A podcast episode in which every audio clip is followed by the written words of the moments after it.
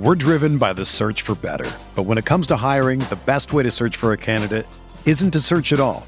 Don't search match with Indeed.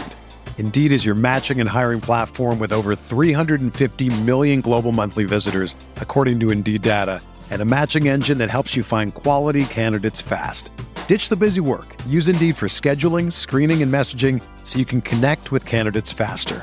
Leveraging over 140 million qualifications and preferences every day, Indeed's matching engine is constantly learning from your preferences, so the more you use Indeed, the better it gets.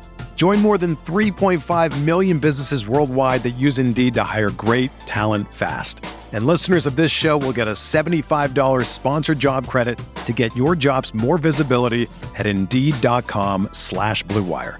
Just go to Indeed.com slash BlueWire right now and support our show by saying that you heard about Indeed on this podcast. That's Indeed.com slash BlueWire. Terms and conditions apply. Need to hire? You need Indeed.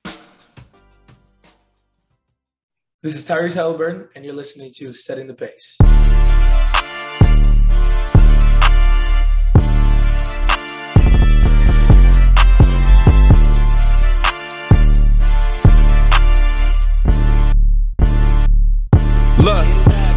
The pace with Alex and Facci. Alex and Facci. Alex and Alex. If I put our jacks in the paint, how you gonna stop me? How you gonna stop me? we can go head to head.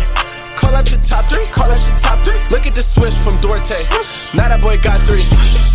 We got Haliburton running point. This is the Bennedict for the shot. If anybody gon' come in the post, then we got Jalen Smith for the block. Setting the pace, going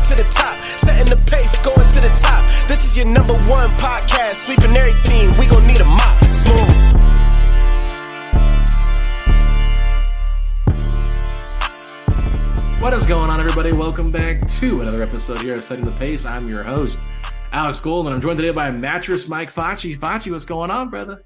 Hey, you know I'm sitting on that king mattress or sleeping on it, but Yeah. either way, the mattress is it's in the building, and so am I, Alex. It feels good to be talking some Pacer basketball, especially you know over a long weekend. Missed the last episode.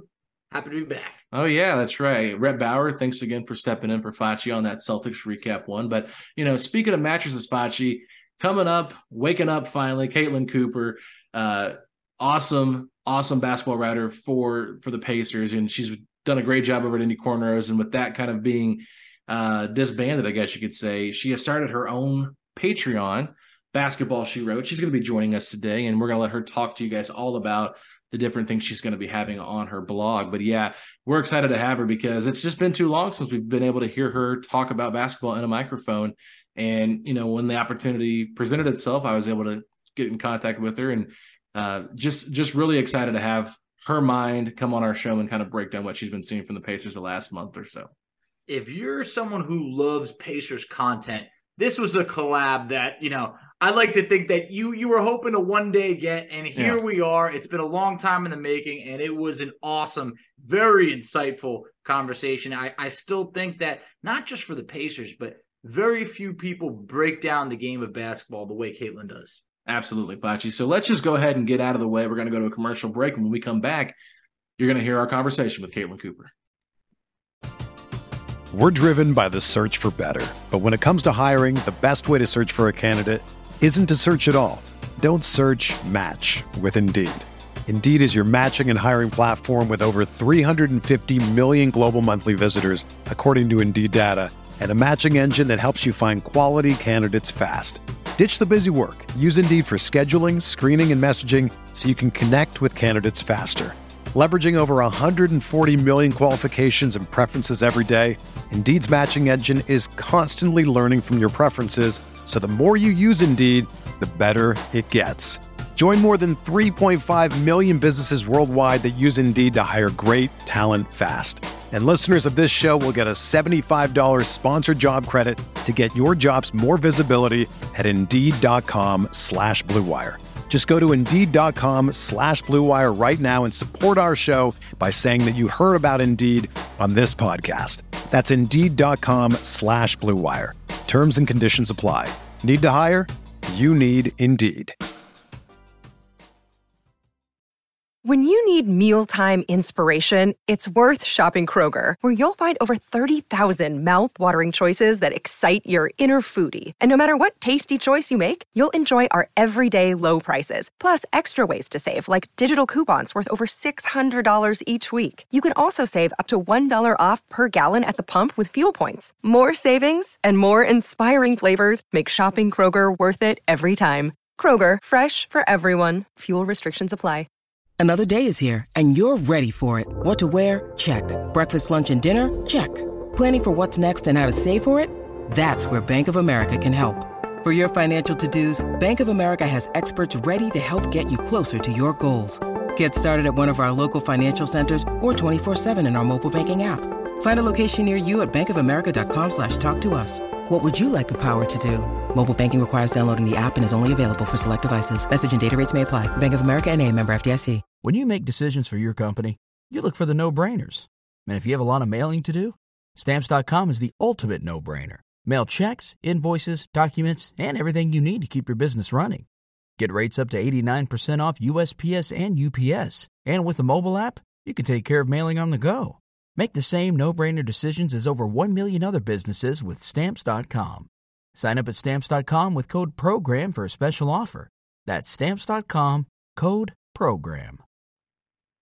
All right, joining us on setting the pace, making her setting the pace debut. It's it's our privilege to have her on, and she just got a Patreon started. Basketball, she wrote. It's the one and only Caitlin Cooper. Caitlin, thanks so much for joining us. Hey, thanks for having me on. I told you guys before we hopped on, it's been almost a month since I, well, more than a month since I've been on a podcast. So I'm hoping that I remember how to talk into a microphone. I remember how to verbalize takes on basketball. We'll, we'll have to wait and see. Hopefully, I don't ruin the pod here. Yeah, no, for sure. And I mean, I, I will just say this. I, I'm curious because this isn't even something in my notes that we're going to ask you about, but how different is it for you to talk about the Pacers versus write about it? Because, like, when it comes to writing, for some people, especially myself, it's hard to put your thoughts down and make it sound great on, on paper or, as you say, an article where you're reading it. What What is that like for you? How, how easy is that for you just to write versus talk, or do you prefer one or the over the other, or what?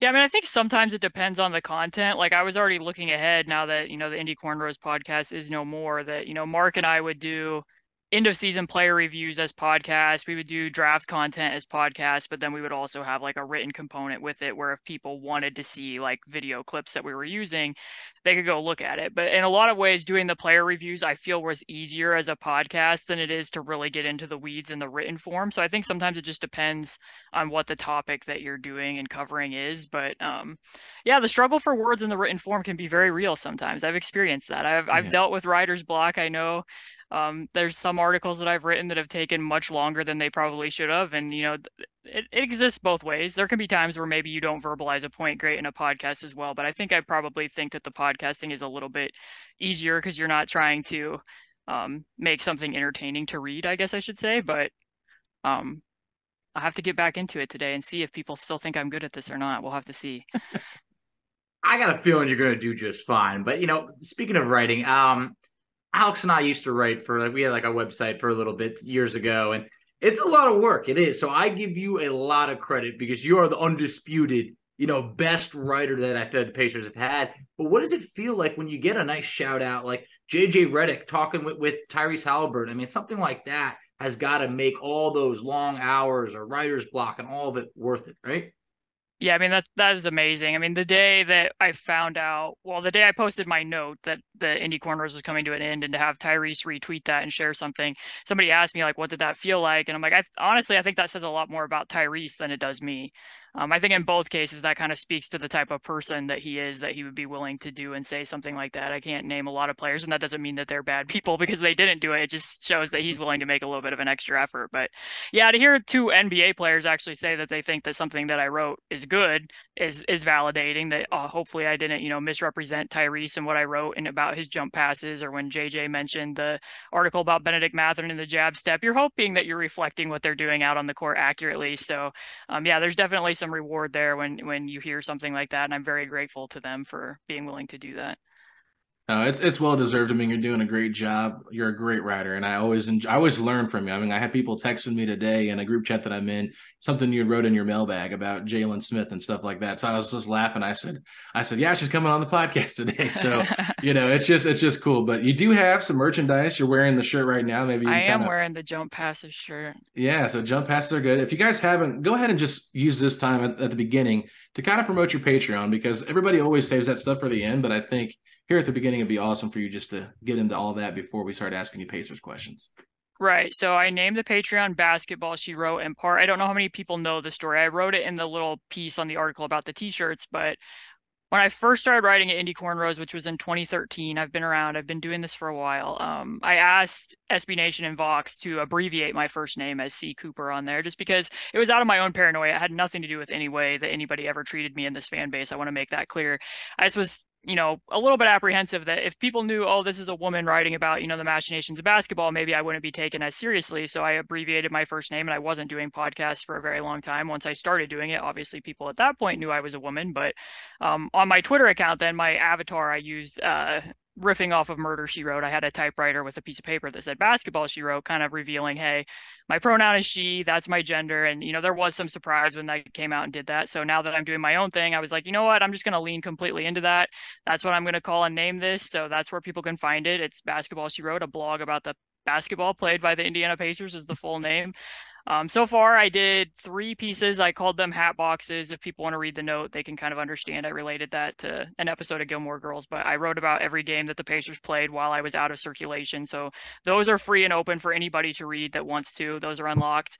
And then over the weekend, um, something that patrons get as a perk is exclusive access to the mailbag. So people ask questions and I answered all of those, and, and that's up as well. And then if you want a t shirt, there is a t shirt post and a link to the TeePublic store where people can go and get that as well. Well, everyone's got to check that out ASAP. And I'm glad, just to Alex's point, that we didn't save that for the end. So go over there, check it out. But starting for the Pacers, I mean, from Summer League to now, it feels like it's been two or three different seasons, the highs and the lows. But let's start with Bennedict Mathurin. I mean, what steps have you seen him take from Summer League to now to improve his game?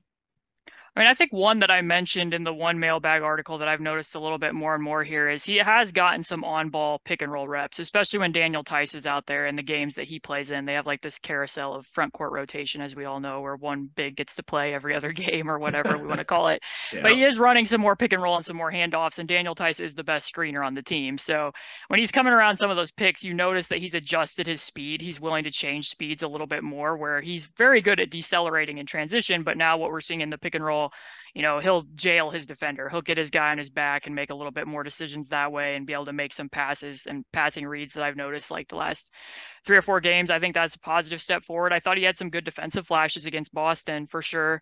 Um, one in particular, we all know good, you know, old friend Malcolm Brogdon, one that I pointed out in the article. Malcolm Brogdon, um, kind of historically, the way that teams will guard him when they want to limit him is to weak him. So you're taking away the middle pick and roll, forcing him to his left. And Bennedict did that, and he knew that. Like he made the switch, he cut off Brogdon's drive, which Brogdon isn't always the best finisher, but he can be like a paint missile getting into the paint. So to see him do that and flip his hips to try to force Brogdon to go to his left, I felt was all very positive. He had a good vertical contest in that game. We've seen him showing a little bit like I don't want to say effort because I don't think it's ever that he's not putting out effort on the defensive end, but he can have some you know lapses away from the ball. And I think that the last two games he's been a little bit more positive on that side. I don't think it's linear. I think you can still find mistakes in those areas, but um, I think that those are two things that have really stood out to me here just lately. Mm, yeah, no, I mean those are great points, and yeah, Mathurin, he's really. It looks like he's taken some steps defensively this year from the beginning. Because you're right, there's times where he'll just be ball watching, and guys will cut right behind him, and then he kind of does like the fake little handout, like he didn't see him there or something like that. So you know, it's uh, it's it's been a struggle, and there's probably a reason why he's not started yet, and it might be because of the defense. But uh, speaking of defenses, I've I've noticed that we've seen some different teams really be able to you know eliminate Tyrese Haliburton. Uh, Miami specifically did it when they held Tyrese to just one point here, and then they had another good game against him not too long ago. And then I thought Marcus Smart in that Celtics game. I know it was a high scoring game towards the end there, not allowing the switch to happen. And what kind of things have you noticed that teams with you know these stronger defenses are doing to Tyrese that's kind of limiting him and how he can be effective? Right. I think that's a great question. The first game against Miami, I think a lot of it had to do with you know, you don't want to go head on against Bam Adebayo. You want to try to get him to the weak side, get that switch, and move him away. So the Pacers were trying to do some of that, especially in the fourth quarter, where they were using like, you know, ghost flare action, where, you know, Tyrese is going to be screening the ball as the ghost screener and get out to try to get Bam, not directly in a pick and roll head to head. And there were a few occasions in that game where I felt like he just wasn't necessarily as aggressive shooting the shot when he had some space which he can tend to do at times. And then we know when he had the 43 point game down in Miami, he was very aggressive taking the three point shot, especially when he had the switch pocket. So, you know, there's always this little window of space when two defenders switch where before one defender hands you off to the next, that there is room to shoot a three, especially if you have extended range. So that's something that Trae Young does a lot. And that's what Tyrese went to in that game. Well, then Miami made the adjustment. So in the next game against Miami, like if he got a favorable switch against Tyler Herro, they were bringing a trap. Um, so that was in part why I think Bennedict didn't play as many minutes in that game because you know Tyler Herro was guarding Andrew Nembhard. That way, if they did trap Tyrese, Andrew's a little bit better at slipping into space and being able to make a read out of that. So that was one way, and then also just Bam is just that good on switches. Um, yeah. We are seeing a little bit more in all of these games, like you know, even down the stretch against Sacramento, it's like okay, Tyrese gets the switch he wants against Sabonis, they're going switch to blitz. So now we're seeing Kevin Huerter come over, or even against Boston, like there were times where Tyrese got the switch against Al Horford, and Marcus Smart's coming off Buddy Hield and coming to trap Tyrese.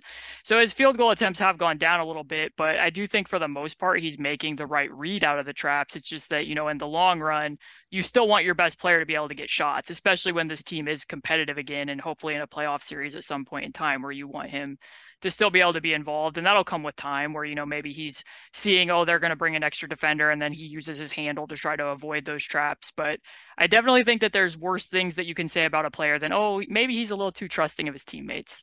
So, yeah. you know, the negatives that you can say about, about Tyrese typically aren't that negative you know, one player who we haven't touched on yet, and no offense to the blind in this world or those who may need a new prescription of glasses, but that would be the only excuse to not see the growth of Miles Turner as a solo five this year.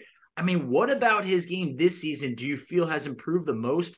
And why was it so important for the Pacers to get this deal done, this extension, before Miles tested free agency? Yeah, I mean, I think that over the stretch since Tyrese came back from injury, that I think I've probably been most impressed by Miles of anything that the team's doing. He's just playing really well right now. Um, I I think one thing that stood out through the full season is how much he's grown with his driving game.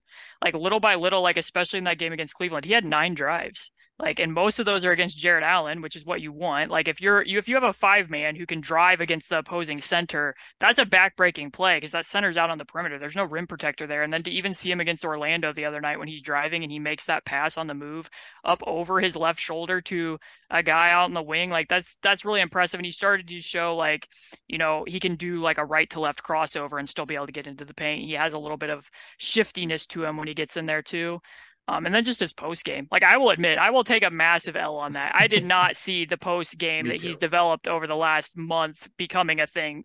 In part, not even so much because of the post moves, which could be a little bit autopilot at times, but more so because he's actually recognizing like hey this is an advantageous matchup for me and i'm going to go work and demand the basketball. Like that's not something we were seeing last year and like some of it is like you said because he's playing the five like obviously those reps were going to go to sabonis but there were times within the offense last year where he would get a switch and he wouldn't do anything about it. Like he wouldn't even recognize oh this is advantageous for me to go use a swim move and get to the block and now like we're watching in orlando and they're deliberately running like Buddy setting those wedge screens for Miles to slide to the block. And if he doesn't get the ball there, then they set a cross screen for him to come to the other block and get on the post. So to see him going hard at Wendell Carter Jr., to see him scoring a driving, floating jump shot over Marcus Smart, like Marcus Smart is a tough post switch defender. And it's as impressive as it was to see Miles make eight three pointers in that game. Like that might have been his most impressive feat. So, yeah, I mean, I think I again, I will take another L. I didn't think that he was probably going to sign an extension based on what was being reported over the summer or headed into this season. But to get that done and to have him under contract with this core, I think you know, very positive thing. Gives them mm. both sides a lot of flexibility. Good way to use their cap space. All positive we're all taking L's there. No one thought this deal was going to get done, and especially for the amount that it did. I mean, I felt like this was just an all-around win for the Pacers, and you know we needed one after you know what we've been through the last couple years. So that was awesome to see. Yeah, for sure. I mean, and, and one thing too, you know, Miles, I think the team has kind of had to change maybe how they approached the uh, the, the season going into because we know I, I remember you talking about it, Caitlin, with Jalen Smith, you know, being projected as a starting power forward, so now he's hardly getting minutes, and we saw him actually get some backup minutes against the Magic. I think that's partially because of the the style they play. But you know, since Theis has come back, he's been getting most of the backup minutes. But it's just playing four guards and Turner has kind of been the recipe for success for this team. And it's a it's a bit shocking that it's worked so well because I mean, defensively, you think this team should be a lot worse than they are, and they're not good. I mean, I get that, but they've been able to mask a lot of the holes. I feel like, but it's just a lot of it comes to not being able to switch smaller defenders on Miles on the perimeter like we had seen uh, happening when Jalen Smith was out there with him. Yeah, I mean that was a big part of it. That seven game road trip where they went out west, I feel like is when that really came into focus because you know they're eh, playing the Clippers.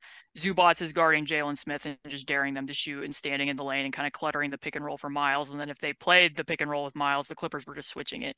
And then the same thing, Sacramento did the same thing. They put Sabonis on Jalen Smith and put the smaller guy on Miles. Denver even tried that. They put Jokic on Jalen Smith. And then, you know, it marginalizes what Miles can do in addition to, you know, what Jalen's shooting has been throughout the season. I did think that Jalen had nice minutes the other night against Orlando. I don't want it to sound like I think that he hasn't done anything well this season. He played well against the Bulls before the All Star break as well too. But yeah, defensively, I mean that's that's an interesting talking point because we talk so much about the difference that you know Miles playing offensively at the five has made in terms of you know he's now being able to shoot against centers and drop or being able to go against a guard on a switch instead of being defended by fours. But when we think about it defensively, the Pacers have done a lot different with his role at that end of the floor as well. Like before, it was just, you know, under Nate McMillan or even last year, a lot of the time too, you know, he's defending the opposing team's five and they're funneling all the pick and roll action to him and swallowing up pick and rolls. And now we're seeing him being assigned to low usage wings a lot, or they're practically using him in like spy defense where he drops really far off of opposing fives, especially if they're not a shooting threat, because they have to keep him low all the time because they have four small guards out there. He has to stay around the basket. So, in terms of him being a roaming big, that's been a big adjustment for him as well. Now, I do think that you can start seeing some cracks in it, not necessarily because of Miles, but just because teams are getting smarter at how they're attacking it. But that's been another big shift for him, too. You know, we talked about earlier about the four guards. I mean, the Pacers, they're guard heavy. They are. How do you envision this Pacers logjam at guard going into the offseason where Buddy is in a contract year? You want Mathurin to take a leap forward. You also could have four picks in the top 32. I mean, what do we do about that logjam at the guard spot? Yeah, because I mean, when you look ahead, I think that you probably imagine, like, and I'm not saying this is going to happen, but let's the three of us just pretend that Buddy Hield isn't on this roster anymore just for a second. Like, who do you both think that the Pacers would start if it's not Buddy Hield? Mathurin. I mean, it should you be. Gotta, you got to put Mathurin in there. It's... Exactly. So then you think that they're probably still going to start Andrew Nembhard as well. For now, Tyrese, I mean, depending on who they who else they have on the mm-hmm. roster. Yeah, who else they draft. But if the roster was the same as now, I agree with you. Like I think that they're still going to start Andrew Nembhard and that they would move Bennedict Mathurin into the starting lineup because Nembhard's so important to what they do defensively, so that Tyrese doesn't have to guard you know opposing point of attack defenders or the opposing team's best assignment. So in that regard, like if Chris Duarte still isn't going to be a starter for you, and I understand why, like at what point in time, and it sounds like they at least thought about the idea. I mean, the Obi Toppin rumors were out there, other stuff was out there about Chris, but like I think that you probably that's probably where I would look to be potentially making a move because he is older, and if there's not going to be a, an opportunity for him to move into the starting lineup I think that that's probably something that you might a way that you could thin out the rotation a little bit. And in addition to that, like you know, he's struggled throughout the season, and that's not all his fault. Like he's had injuries off and on, and and obviously, you know, Bennedict Mathurin playing the way that he has has has made things a little bit tougher on him too. But when you look at some of his numbers from last year, like most of his shots at the rim, a lot of what he do, did was facilitated by Sabonis they don't really have a player like that that he can play two man game with. And I do think that that's impacted him to a certain degree. You can see that the coaching staff's made some adjustments and has run some plays to try to help him get started in games, especially during stretches when he has struggled. But um, that that's kind of the guy that I'm keeping an eye on because before the season started, I felt very positively about Chris. Like I even wrote a thing about what he had done with the Dominican Republic's national team in FIBA. I know you guys watched him play in some of those games as well. And I, I felt like his patience in the pick and roll was a lot better. And some of that just hasn't really shown up as the season has gone on. And there's a lot of factors for that. But um, that's kind of the guy that I'm watching at if, if they feel like they need to not be playing eight guards anymore, especially depending upon who they draft and what else they do in free agency, that he kind of seems like he's going to be the odd man out to me. Yeah, I mean they're just going to have to make some space on this roster to to add some more wings because there's not a ton of roster spots available based on who's going to be a free agent and that kind of thing. So, you know, uh, they, they did make a trade, which I was disappointed that we didn't get to hear you talk about it when it happened, and it was you know taking on the money to uh, to acquire George Hill, Jordan Nwora, and Serge Ibaka, getting three second round picks with that, and then of course waiving Goga, uh, Terry Taylor, and then James Johnson, who they ended up bringing back because they had that roster spot available after waiving Serge. But uh, felt like this trade was basically centered around getting those extra second round picks and then maybe taking a flyer on Jordan Nwora. And so we we've seen him in a few different games here. What have been your overall thoughts on him just early on? And do you think he's a long term piece here, maybe as a as a backup wing for this team? Yeah, so I think the Magic game is probably the best one to look at because it was his best scoring outing, but also it seemed like he was more comfortable offensively. Like a lot of those cuts that he was making, like those aren't necessarily scripted cuts. The Pacers have some automatics where like, you know, if, if TJ drives baseline, then then you cut from the 45 angle. Like that's an automatic that they want to look for. But I felt like he was making good reads with that and cutting on penetration. But, you know, defensively, there were some issues. Um, there was one possession in particular that I think in the third quarter, like interestingly enough, he can be kind of nimble against smaller guards on occasion. Like he actually got a stop against Markelle Fultz.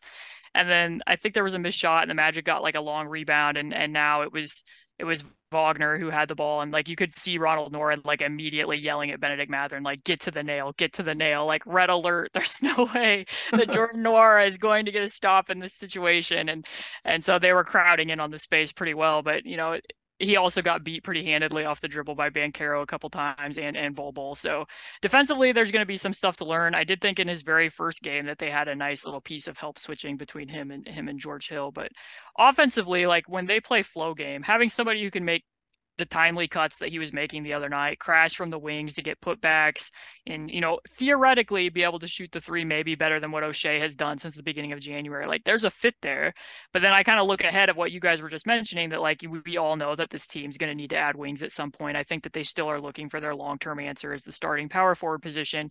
Like if Aaron Nesmith does slide back to the bench, then you know where does where does Nwora's minutes necessarily come from? But um, I understand from the perspective of what they try to do offensively why they went and looked at him, especially since they know that Oshae Brissett's going to be an unrestricted free agent. I think there is a little bit of overlap between the two of them in terms of the way that they play and the way that they're kind of opportunistic and resourceful players. But um, yeah, I mean, he played well against the Magic and he contributed in ways that weren't just shot making, which was good to see. That way, you know, if he does have a bad shooting night like he did against the Bulls, that there is other things that he can do.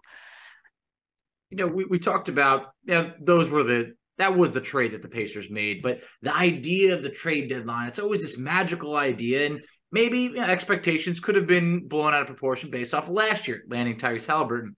This year, maybe not the, the sexiest package brought him back, but it was a smart one, accumulated some assets. However, Kevin Pritchard talked about that the team sent out some quote aggressive offers, and obviously this quote is it takes two to tango. Obviously, we couldn't find that trade partner uh, for a bigger star, but what players do you think maybe the Pacers targeted, and did we make the right move standing pat? I'm guessing some calls were placed up to Toronto. Um, I'm guessing some calls were placed up to Toronto for OG Anunoby. I mean, I think that that was, I don't know what picks they would have offered. I think it was reported that they offered three picks or that various teams had offered three picks.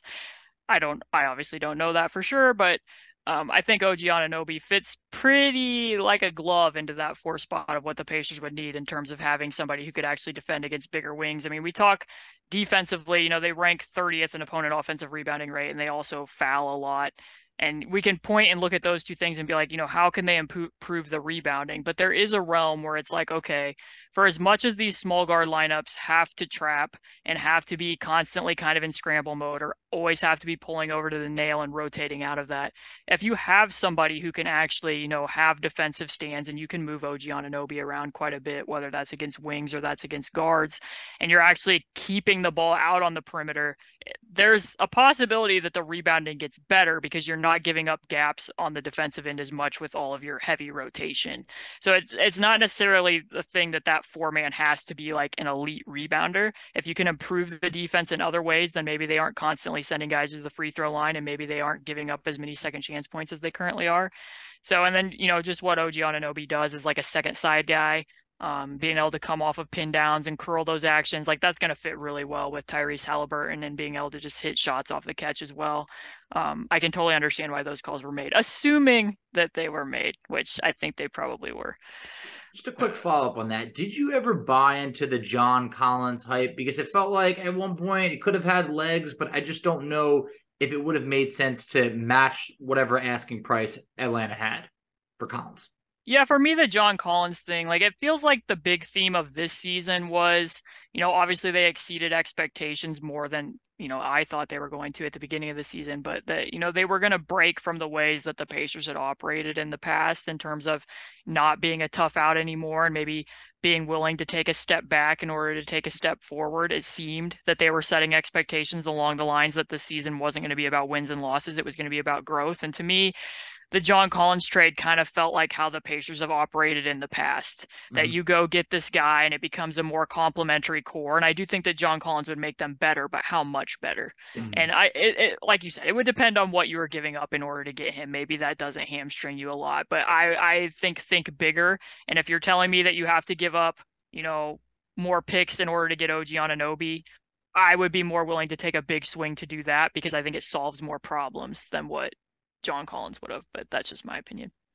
No, and I agree with that. I mean, the, the, the thing about picks is they're they're nice, but at the same time, you just never know what you're going to get out of the pick. I mean, even if you have a top five player, it's still a mystery because not everybody pans out. I mean, look at just Jarrett Culver a couple years ago. I think he was like the sixth or seventh overall pick by the Sixth. Timberwolves, and he's just trying to find a G League team to hang on to right now because it's just been uh, tough for him. And it's not a guarantee that just because you get a top pick that it's going to translate into something. So you know, I get that the sentiment of people saying, ah, you know, trade for what you know you're going to get in a player and OG Anunoby. So uh, that that's really interesting to me. But you talked about a tough out as well, and you know, I thought Kevin Pritchard for the first time was making sense in his press conference after the trade deadline when he said, "We don't want to be eighth, ninth, or tenth.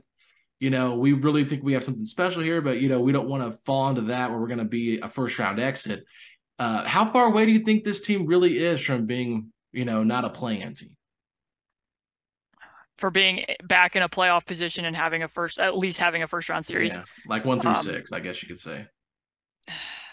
I guess it depends what they would be able to do in free agency and, and, how high they selected in the draft. I mean, we know what their record. I don't have the number in front of me, but I do not believe their record against 500 teams has been very rosy this year. Um, obviously, when Tyrese was out, that kind of turned the lights on, I guess I should say. They looked a little bit different in the light when he wasn't available. And since he's come back in the ways that I feel that teams have adjusted against them as the season has gone on has been illuminating as well in terms of how close they are. Um, if they were able to add, you know, like I said, don't want to harp on it too much, but a guy like OG Anunoby and they make a really solid pick in the draft as well, um, I think they could be a playoff team next year. Yeah. Now, how good will they be in the playoffs? I don't know because that's going to depend on what else the Eastern Conference does. But I think that they could potentially be there. I mean, they they were for, they're further ahead right now than I thought they were going to be, even mm-hmm. though that they are not in playoff play-in position. I think that from an overall team standpoint, they're a better team than I expected that they were going to be when the season started. I think we all numbed ourselves to what the lows could be coming into the season. like expectations were set, so the highs were great early on, and I felt like I saw enough in the first 20, 30 games to say, okay, wow, we're going to be all right. Tyrese is the real deal. Mathurin, stud in the making. But like when you're going to the draft, and, and I could be wrong, but I'm getting the feeling we're all in agreement. Four picks, the top 32, it's a bit too much. You got to do something with it. What are you a fan of doing with those picks? You talked about maybe going after OG. Are you all about consolidating and moving up, or is it just two two picks, maybe a pick, maybe fifth, sixth overall, and in the teens? What do you think the Pacers should do with those picks? This is going to sound very rudimentary, but I think whatever they do in the summer, and I hope that this continues to be their mentality, is whatever's going to give them the highest possible ceiling in the long term. Mm-hmm. Um, that's what I think. Without having further knowledge of exactly where the picks are going to be at, I can't specifically say, but yeah, I mean, I would be willing to trade them for the right player. Mm-hmm. Like I would have been willing to trade those picks. Uh, sorry, there's a noise going on here. Um, sorry if you have to edit that out. Um, yeah, I would I would be willing to trade them for a player. I haven't given this this actual question that much uh, brain power yet. I did a mailbag this week, and I told people like, you're not gonna be able to ask me about the draft yet. I haven't. I don't have the bandwidth to to fully go there. Yeah, no, I get it. We've been getting a lot of those on our mailbags too, and it's just yeah. like, yeah, it's like you know, it does make sense to like package all like the twenty, like the Cavs, the Celtics, and the Rockets pick to move up, but like how far does it really get you up? And you know, uh, do you have to include a player? Like, would you include Duarte in that trade and move back up into the lottery? Like, you know, it's all hypothetical stuff. Now, uh, it's tough to say. But with Aaron Nesmith, this is a guy that we just did an interview with before you came on, and that's going to be airing later on the show, uh, on the podcast this week. But I'm just curious because what have you noticed from the beginning of the year to now? Because there was points at the beginning of the year where me and Facci were just both kind of like, I, I don't know if he's the right fit here because he wasn't hitting any of his shots. It just kind of felt like it was just quirky a little bit. Just felt uh, like you know, not a, not a great fit. Like, okay, do we really just trade Brogdon for a guy that's really not going to be able to help us that much? And then he's really just catapulted himself uh, in terms of just being efficient offensively and defense uh, defensively. So, what have you noticed that he's done differently from the beginning of the year to now? Yeah, I mean, a little bit he's been a bit of the unsung hero in terms of how they turned their season around. Like he's the guy that was able to go in and play at the four when the stuff with Miles and Jalen wasn't exactly working. Um, offensively, I would say, I mean, I named him my last article that I wrote at Indy Cornrows was about guys who I felt had made the most improvement. So I think when you watched him in summer league and what I've noticed a lot from him in general is, you know, his attack of closeouts wasn't always great. Like there's a lot of east west in his drives where, you know, if he's driving from around the corner where you might even see him get his foot clear up on the free throw line, which is not what you want to see. You want to see a lot more direct angle there.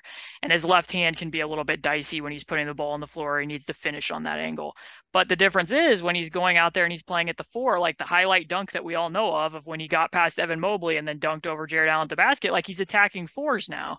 So he has a little bit of a speed advantage to get by those bigger forwards that we weren't necessarily seeing at the beginning of the season. So that's that's been a good adjustment for him. And then defensively, like I said before, we talk about you know what Miles does offensively, but not the change with Miles defensively. Like we'll see, you know, at the end of that Bulls game, like Aaron Nesmith was guarding Nikola Vucevic throughout the entire back end of that so that they could have him, like if they, if Vucevic goes to set a pick, he can switch out to the guard because he's able to go guard both sides. He was really fighting to prevent post ups against Vucevic, which is really important if you're going to play small guard lineups. And then, you know, he makes the right decisions when Jalen or Miles or Isaiah Jackson come over to scram him out. He knows how to rotate and get out of that. So I think defensively he makes a pretty big difference for them in that stuff being able to work. Um, Nembhard can do some of that too, but they don't have a lot of guys that it's like, like I said, like somebody asked me, you know, why isn't Oshae Brissett playing, or you know, why isn't this guy playing? Well, you gotta you gotta remember what the four man has to do defensively, and that role suits Aaron Nesmith a lot better than the other guys. So, yeah, I mean, his shot can be up and down. I mean, we've seen that fluctuate a lot. Some of it has to do because he's kind of a hop step shooter. If he doesn't get that hop in when he gets the catch, he can be a little bit off balance, and then it kind of affects his release at times. But um, he certainly had stretches where he shot the ball better than we've seen in the past. I, have been thoroughly impressed with Nesmith. He went from being, you know, young with upside to, hey, like this guy is hustling, and I want that to be contagious to the rest of the team. So obviously, we got a, a long way to go defensively. But one player that we really didn't get to touch on that I really expected more from in year two, Isaiah Jackson.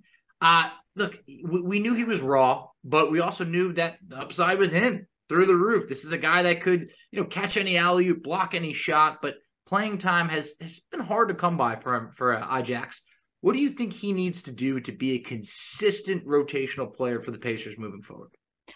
Yeah, I mean he that that's a tough thing because I think a good game to look at would be the Hawks game when all those starters were out and he started and had all those blocks because that was kind of like you know, feast or famine. Like he's either rotating over the basket and getting all of these blocks, blocking every shot in sight, or it's like, you know, Okongwu's getting every lob behind him when he's having to guard at the five spot. So there was a few things that they did in that game where I think defensively, it's tough to pinpoint like what pick and roll coverage should you play with Isaiah Jackson because when he's in drop, he's not great at playing the cat and mouse game, and sometimes he either commits too much to the ball or he, he doesn't know the exact level he needs to be at, so that can be kind of rough.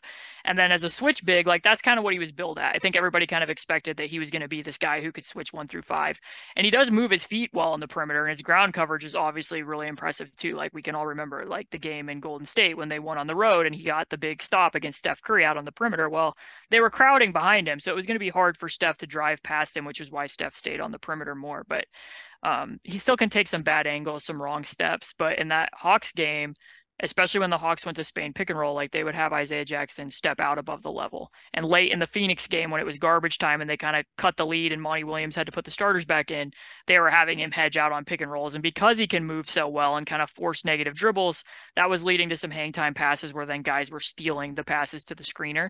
So that was kind of interesting to me that maybe that helps him stay on the floor a little bit more at the five spot if you can play a more aggressive pick and roll coverage with him and kind of lean into his ability to pounce rather than him having to be reactive. And then all season long, I've wanted to see minutes between he and Miles at the same time, and we just mm-hmm. haven't gotten to that. It's only 13 minutes so far, I think, on the whole year. Because the one game they did it against the Pelicans, I wrote an article and I was like, "Hey, maybe this is going to happen." yeah, it really didn't. But like, I was going to be interested to see that because I really do think that Isaiah Jackson's best skills as a defender overall, you know, are his event creation, whether it's getting steals or it's getting blocks, and him rotating over to get the blocks is like a weak side rim protector. But the problem is when he does that is there's nobody else out there to then, you know, if he's having to roam off of whether they assign him to DeJounte Murray or, you know, they did that with Cedi Osman a few times. Like his closeouts cannot be great when he has to get back out to those shooters. And, you know, if Miles is out there in the lineups with him, then Miles can stay low to the basket and he can be more aggressive in those roles. But it doesn't seem like they want to go and look at that for whatever reason. So um, that's kind of tough. That that would help him get minutes if they were willing to play double big in, in certain settings. But um, that's kind of the things defensively. Offensively, I think that there's times where he can kind of overcomplicate the simple. It's interesting because he's not left-handed, but he wants to do a lot of things with his left hand. Like he could have an easy drop step and he will pivot around to get to a hook shot with his left on the few occasions where he does put the ball down on the ground, like if he catches it at the top of the key where he's supposed to go into a handoff, he'll put the ball on the floor with his left to try to attack the basket. So that's interesting given that he's a right handed shooter. But I feel like there's times where he could make post moves easier for himself and he makes it uh, a bit more difficult. There's even sometimes where he does that as a passer where he can make some pretty impressive passes at times. Like where you're like, oh, he just passed that through two defenders, but oh wait, Chris Duarte was right open, right behind him. Like he could have mm-hmm. just tossed it two feet, and he threw like a really impressive dart to the other side of the court. But um, yeah, that's kind of what I see offensively and defensively. But you know, it's kind of an overall summary of like I'm still not sure I totally understand what he is. Like. Mm-hmm. They kind of talked when they drafted him that they saw him as a four, and that's not really the way they've used him at all. Like he's kind of predominantly played at the five, and then at the five, he's kind of undersized. So um, we'll have to see how that shakes out and wh- how the entire front court rotation shakes out in terms of where his minutes are going to come from. Yeah, I mean, just quick follow up on that because I, I, was curious. Do you think they're going to have to pick between him and Jalen Smith moving forward? Yeah, I mean, it depends if you know if they can find maybe a trade partner for Daniel Theis if they continue to play him games. Maybe there's somebody over the summer who's interested in that since he's going to be an expiring contract next year. Maybe maybe that becomes a little bit uh, more than what whatever was the case for his market at the trade deadline. But it feels like they're going to have to make a choice there eventually. You can't keep playing these guys, you know, okay, tonight it's Jalen Smith's turn, and tomorrow night it's Isaiah Jackson's turn, and, you know, now it's Daniel Theis, which they do all offer different things. I mean, I had pointed that out. Like, I do think that Daniel Theis does help Bennedict Mathurin in certain circumstances in terms of developing some of his on ball reps, but that doesn't do anything for Isaiah Jackson and Jalen Smith. And you drafted Isaiah Jackson. So they yeah. targeted him, they moved up to get him in the draft, and now he only plays like one out of every three or four games. Yeah, I mean it's it it seems problematic, and I and I don't understand either why they won't just try it out at the four a little bit with next to Miles. It's very confusing to me, and I think Carlisle even said it last year that Jay, uh, that uh, Isaiah is a five. I believe I believe him saying that uh, post game. I forget against which team. It's all running together in my head now, but I do remember him like specifically saying like, no, we view him as a five, not a four. So, you know, president can think what he wants. The coach thinks something else. You just gotta be able to see eye to eye on that one. But you know, another guy we talked about about him a little bit earlier was Andrew Nembhard, and this is someone we've had on our podcast twice this year, and he's just an awesome guy to root for. We've really seen some growth from him, and then we saw his struggles as well when Tyrese was out. And when we asked him, uh, you know, who do you kind of think you could be like? He said Jrue Holiday. And what's even funnier is we had David Thorpe on our podcast, and he said that Andrew's game reminds him a lot of Jrue Holiday's. And now Jrue's having a fantastic season. So it's kind of like a lot to live up to. But do you see some of the same things that they're seeing in terms of, you know, maybe being a Jrue Holiday level player? Or do you think, you know, he's got a long ways to go before he's at that level? I really like Andrew Nembhard a lot. Um, yeah. I think that the way that you would describe him most on both ends of the floor, if you were going to, is that you know he likes to play off of contact and he's very physical, and I think that's probably the way that you would describe Jrue Holiday as well. Like he doesn't have the same physical build as Jrue Holiday, but you know, when he's playing offensively, he likes to play off of contact and get to that step back. He's not somebody that necessarily punches the ball to the rim. Defensively, there's just so many nuanced things that he does on that end of the floor that I don't know if everybody always notices. Like they want to push pick and rolls to the side of the floor. He's very good at flipping his hips to do that quickly to get that action to the side. Like he's probably the best player on the team at that. Um, I talk it's a very nuanced little thing, but he's very good at defending ghost screens too. Um, he does something that I don't see a lot of people in the league do. Like when we talk about ghost screens, like it's either you're going to switch it or you're not going to switch it. And if you're going to switch it, like a lot of times people will open their stance and funnel it into that guy. But what Andrew does is when the guy goes to go set the ghost screen, like he'll be very physical with them, and then he pushes the guy to actually set the screen rather than just slipping out into space. So if people watch, you can see him do that. Like, and he does it very subtly, so it's just a little bit of a nudge so that he doesn't get called for a foul. And once that guy actually sets it, the whole thing becomes more static. It's easier for the Pacers to switch it. So there's little like minutia things like that that he does that I just feel like need to be magnified more because as a rookie, like you're not supposed to be as good defensively as he is as a rookie um, being able to do vertical contests, what we saw him do against the Lakers game against LeBron, being able to defend up positions and really get into the legs of bigs at times. Um, I think those are things that you would probably describe Jrue Holiday as. So I don't I don't think the comps you know that far off. Do I think that Andrew right now can do what Jrue Holiday can do, like in terms of how Jrue pretty much dismantled the Pacers at the end of that game on Martin Luther King Day, where he was just torching every switch and getting to every yeah. step back? Like I don't think Andrew's necessarily there yet. I mean, he was at the end of the game against Golden State, but I don't think he's necessarily there consistently. He did have some hiccups the other night. I don't know. You guys probably noticed it as well late in that game um, overtime offensively against Boston, where he was a little bit hesitant mm-hmm. when he mm-hmm. caught it in the corner oh, the yeah. one time. And then, you know, he had an open three and he took a rhythm dribble. I'm very against rhythm dribbles. Like when you're open, just catch it and just shoot it. And then he ended up missing it after that. And then I think he had one other error late in that game too. But um, overall, I think like Andrew surprised me a lot. Like I didn't watch a lot of Gonzaga last year. We didn't do a draft pod on Andrew, so I hadn't really delved into him very deeply. But he's also cut out a lot of those like gambling back taps that he kind of had a reputation for and that he was even doing at the beginning of the season. So I didn't see a lot of, of what we've seen. I definitely didn't think he was going to be a starter for the Pacers this year. So no. I think I think very positively of him. Yeah, I think everyone was in that same boat of like, you know, he didn't have that name coming out of college. You're, oh my God, wow, Andrew Nembhard at pick 31. It was kind of like, hmm, all right, well, we already have Tyrese. What are they going to do there? But Pacers absolutely struck gold at in the second round with Andrew Nembhard. It's been awesome. But I can't tell if maybe it's us getting older and this team getting younger, but it has been a lot of fun this year. I mean, what's been some of the the fun moments for you watching this team that really sticks out for the this season?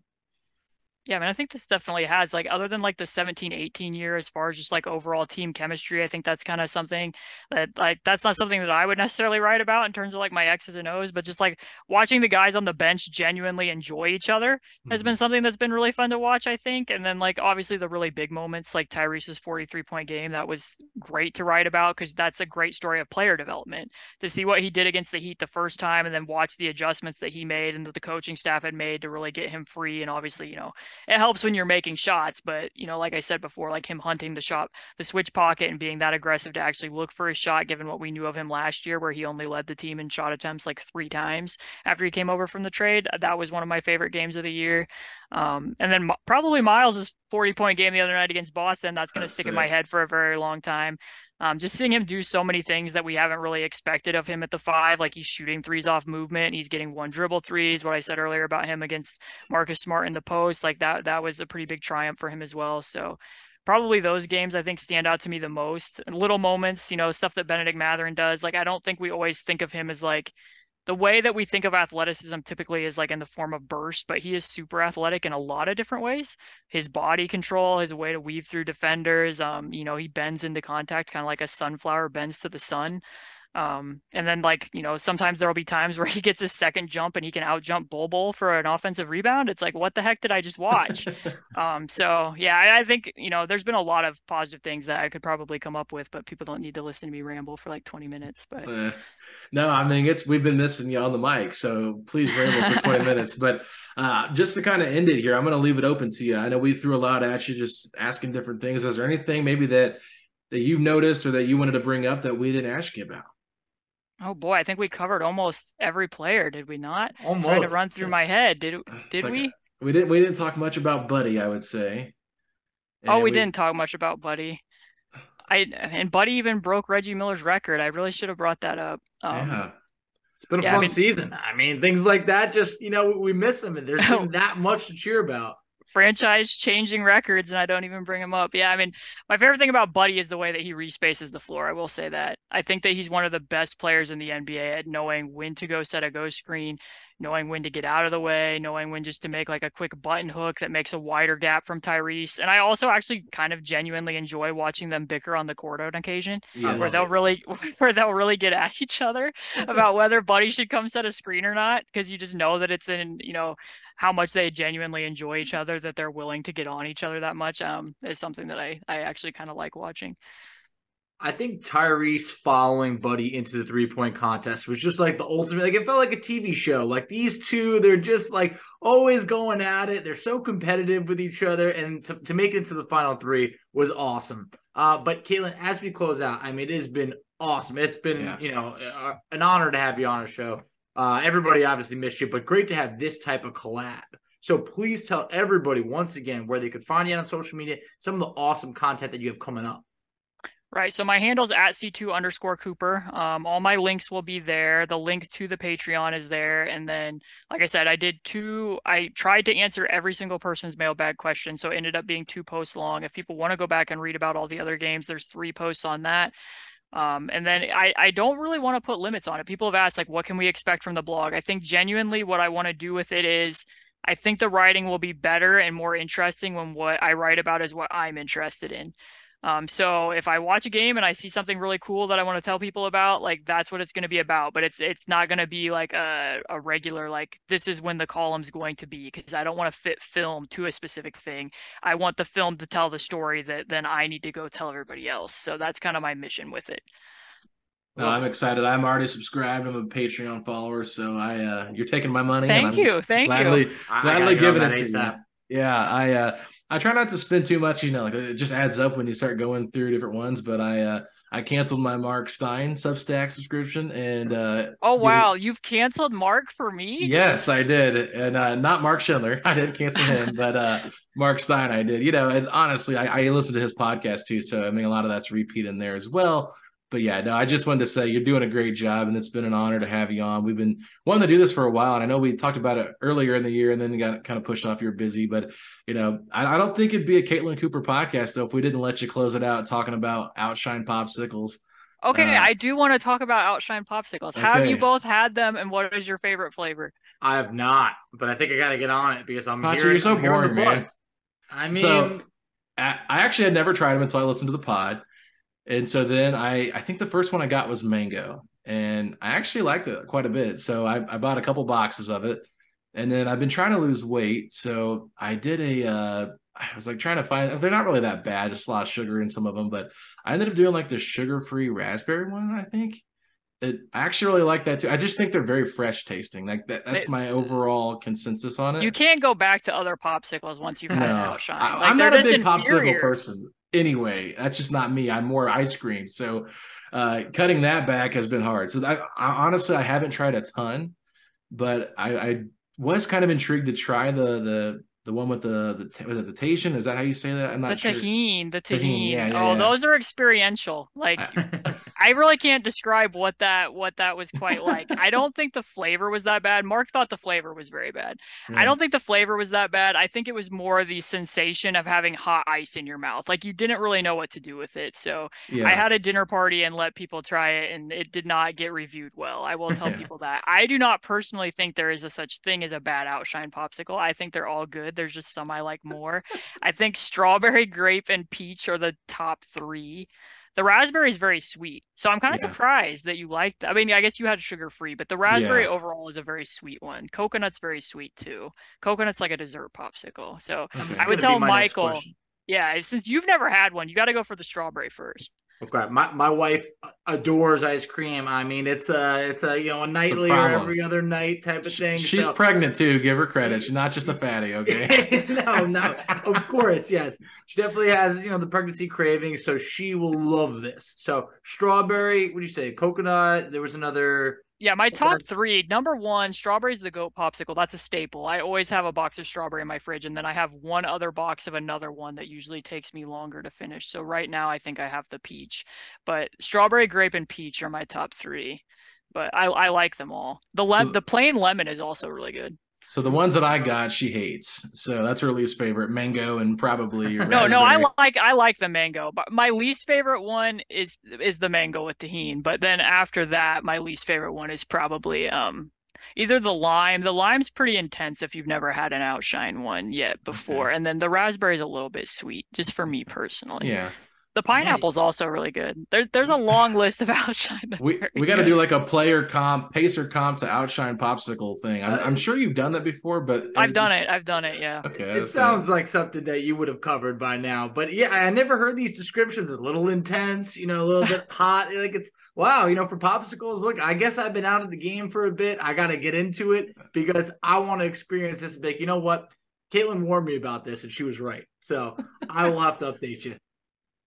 And there is a recipe at the Patreon. There's a recipe. My sister and I have started making craft popsicles once I had tried all the flavors because they need more flavors. So we made a blueberry lemonade one. Hmm, that That sounds, really sounds right up my alley. Yeah, right it's there. a Pacer themed blueberry lemonade popsicle. It was the best popsicle I've ever had. So if people want to go get the ingredients and try it, the recipe is there. Absolutely. I think next time we have you on, Facci is going to have to give you an updated ranking of his favorite popsicles from Uh, I- that it. sounds appropriate. You at least have to try one. You can't Oh, just yeah. come back not trying any. See, I mean, Alex is the only person I'll that's do it. listened to me and gone and tried because I was on Tony's show over the summer and Tony told me he had not tried them yet. yeah. I was like, I'm not an influencer then. I've influenced no one. yeah, that's true. Hey, I will get on it. That's my word to you. Uh, I'll let you know which one I go with. Uh, raspberry seems like it's you know towards the top, so I think that's what I'm going not with. strawberry. Strawberry. not Strawberry is the goat. Strawberry. Come on, popsicle. Flatch. Pay we did go through six or seven flavors. I mean, it sounded good. So you know, strawberry. All right, Caitlin, we'll quit talking to you up about this, but thank you so much. We appreciate it, and we uh, hope to do it again soon. Thanks Thank for having you. me on, guys.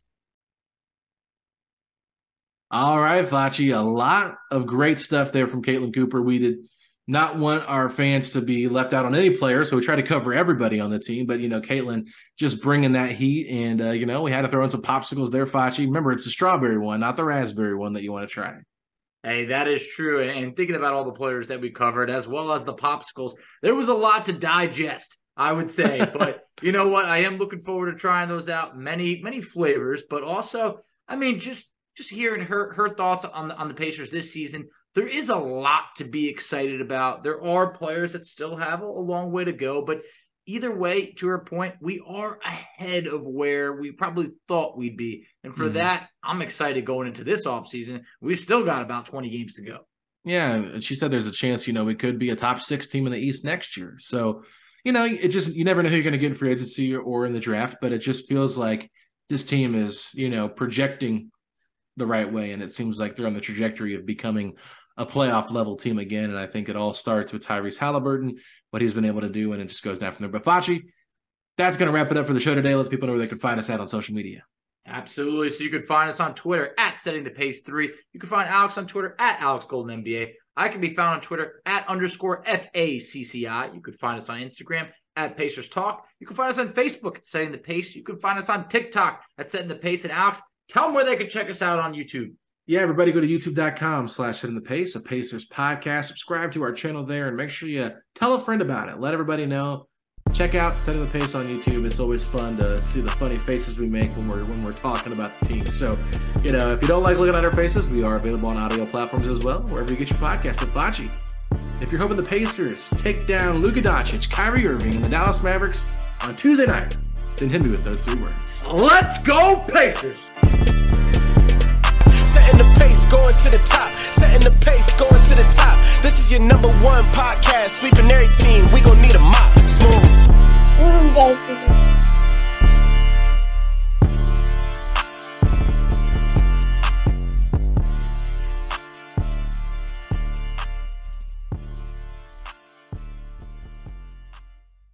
This is the story of the one.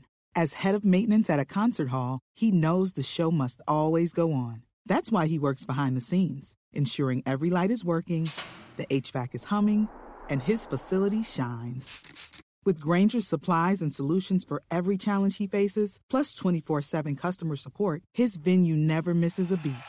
Call quickgranger.com or just stop by. Grainger, for the ones who get it done.